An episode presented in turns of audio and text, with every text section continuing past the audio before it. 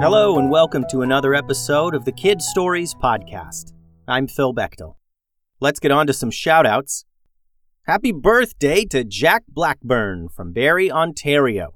I hope for your birthday you got a giant cake full of tiny monkeys and a hat that lets you read people's minds and a slingshot that hits anything you aim at and a big bucket of goofballs. Jack, I think if you were a character in the stories, you'd be a kid who develops the ability to disappear whenever you step into a shadow. Thanks for listening, Jack. And Clara from California shared some really amazing drawings of different scenes from the stories. Great work, Clara. I think if you were a character from the stories, you'd be a ninja wizard who can turn into a rat, and you would be the master of the Cliffside City Rat Dojo. Thanks for listening, Clara. Today's series was written in collaboration with a superfan named Aubrey. Thanks so much, Aubrey, for all your amazing ideas. Today's episode is titled Don't Throw the Baby, Part 1. Captain Opalbeard and her loyal crew sailed across the endless expanse of the open sea. They were on a mission, and their target was none other than the infamous pirate gang known as the Bad Guts. The Bad Guts had recently pulled off a daring heist, robbing a fleet of fishing boats and leaving chaos in their wake. Captain Opalbeard stood at the helm of her ship, the Crush, her eyes fixed on the distant silhouette of the Bad Guts ship. I see him! I see him! Full speed ahead! she bellowed. We can't let the Bad Guts escape again! The ship surged forward, propelled by the fierce determination of its crew. Aubrey, the brave first mate, was itching for action. He cracked his knuckles and prepared himself for the battle that lay ahead. Aubrey was known for his combat skills, and he was looking forward to putting those skills into action. As Captain Opalbeard's ship caught up with the Bad Guts, the sound of cannon fire filled the air. The Bad Guts were trying to blast behind them to sink Opalbeard's boat. Huge, flaming cannonballs whizzed through the air past the ship. But before any of the cannonballs hit their mark, Captain Opalbeard had caught up with them. Aubrey and some other crew members stood at the edge of the boat, holding steel grappling hooks attached to long, sturdy rope. Aubrey waited for just the right time as the boats got side by side. Steady! Steady! Now! Aubrey yelled, and they threw their grappling hooks over the deck of the Bad Guts ship.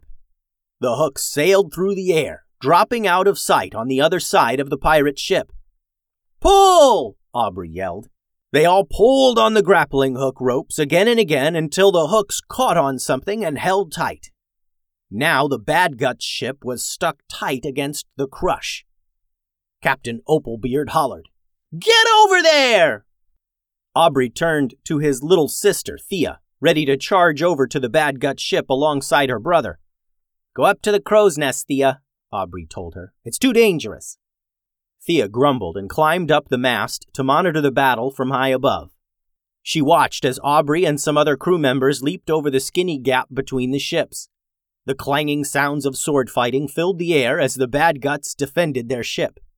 Captain Bad Guts, a ruthless, thieving pirate, tried to steer his ship away from Opalbeard's ship, but the grappling hooks were stuck in tight and the ships wouldn't come apart.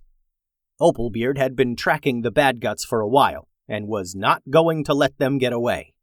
Of all the pirates she had hunted through the years, the Bad Guts were the ones she encountered time and again, and they kept slipping away but not this time.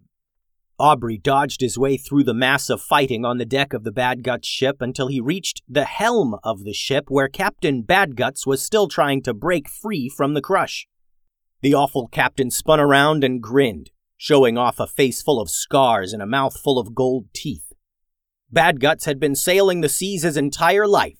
Plundering and pillaging was all he knew, and he did it well. He stood before Aubrey now, a cutlass in each hand, ready to fight. You've made a huge mistake, boy, growled the captain. Opalbeard ain't gonna get my booty. Your booty? said Aubrey, confused. She doesn't want your booty. She wants all the treasure you've stolen from other people so she can return it and stuff. Captain Badguts scrunched up his face. That's what I said. Booty means stuff a pirate steals. All my treasure. What, what, what do you think I meant? Oh, right. Yeah, no, I knew that, said Aubrey. Uh, I thought you meant your butt. Me butt? What, why would I mean? Oh, you're ridiculous. Let's get to fighting. And the frustrated Captain Badguts lunged for Aubrey with both swords swinging. Aubrey dashed backward, finding cover behind one of the huge mast poles. Badguts hacked and slashed at Aubrey, each swing of his swords cutting into the thick wooden pole. Aubrey realized that without a weapon, Badguts had the upper hand. Badguts lunged at Aubrey again, and Aubrey fell backward into the crowd of fighting pirates. The deck was wild with Opalbeard's crew fighting Badguts' crew. Aubrey scrambled backward, trying to find something to fight with as Captain Badgut stomped forward after him, swinging his swords wildly. From high up in Opalbeard's crow's nest, Aubrey's sister Thea waved a sword. She threw it down to Aubrey, hoping to stick it right into the wooden deck next to him.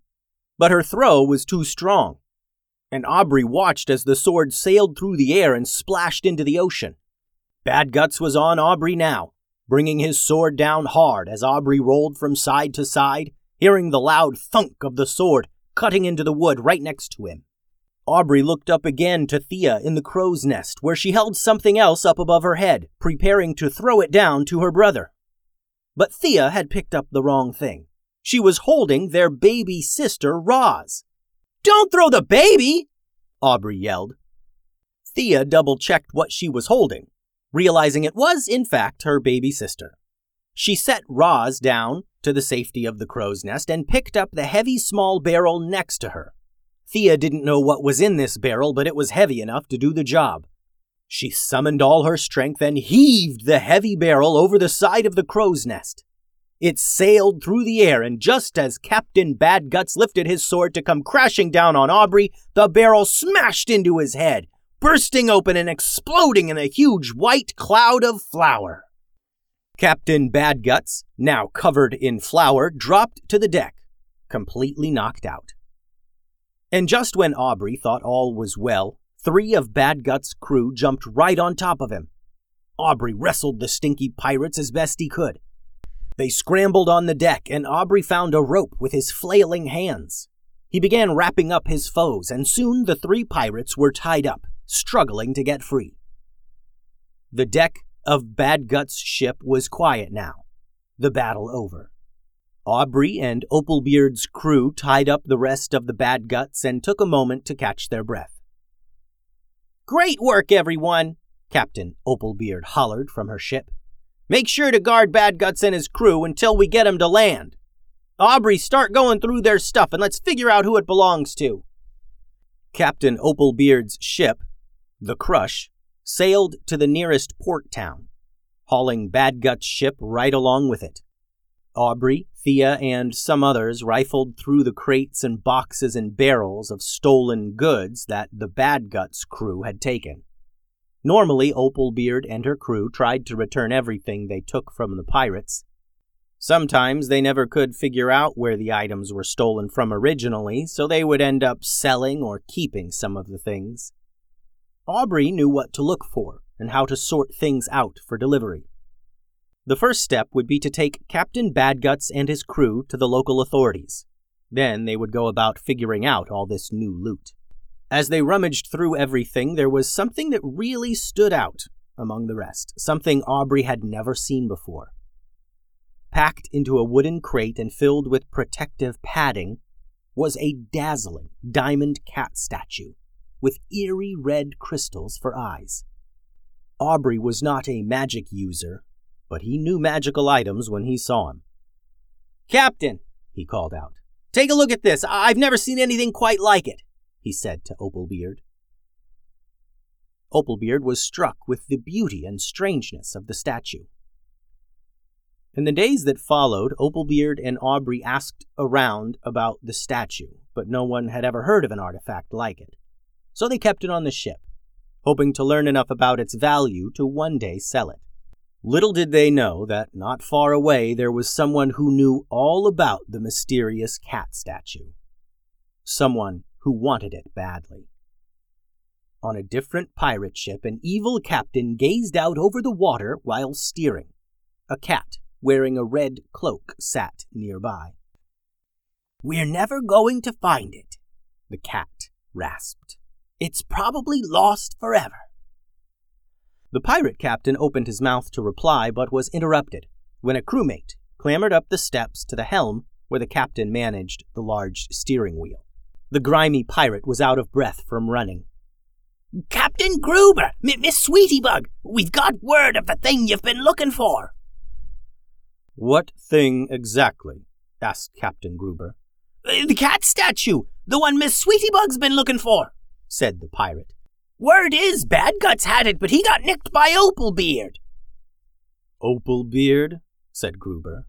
The captain that robs pirates and gives away all their hard stolen loot? The pirate nodded his head. Then figure out where this Opalbeard is, said Captain Gruber. It's time we pay her a visit. The end. Thanks for listening, friends. The website is kidstoriespodcast.com. Send all your drawings to kidstoriespodcast at gmail.com. Adios.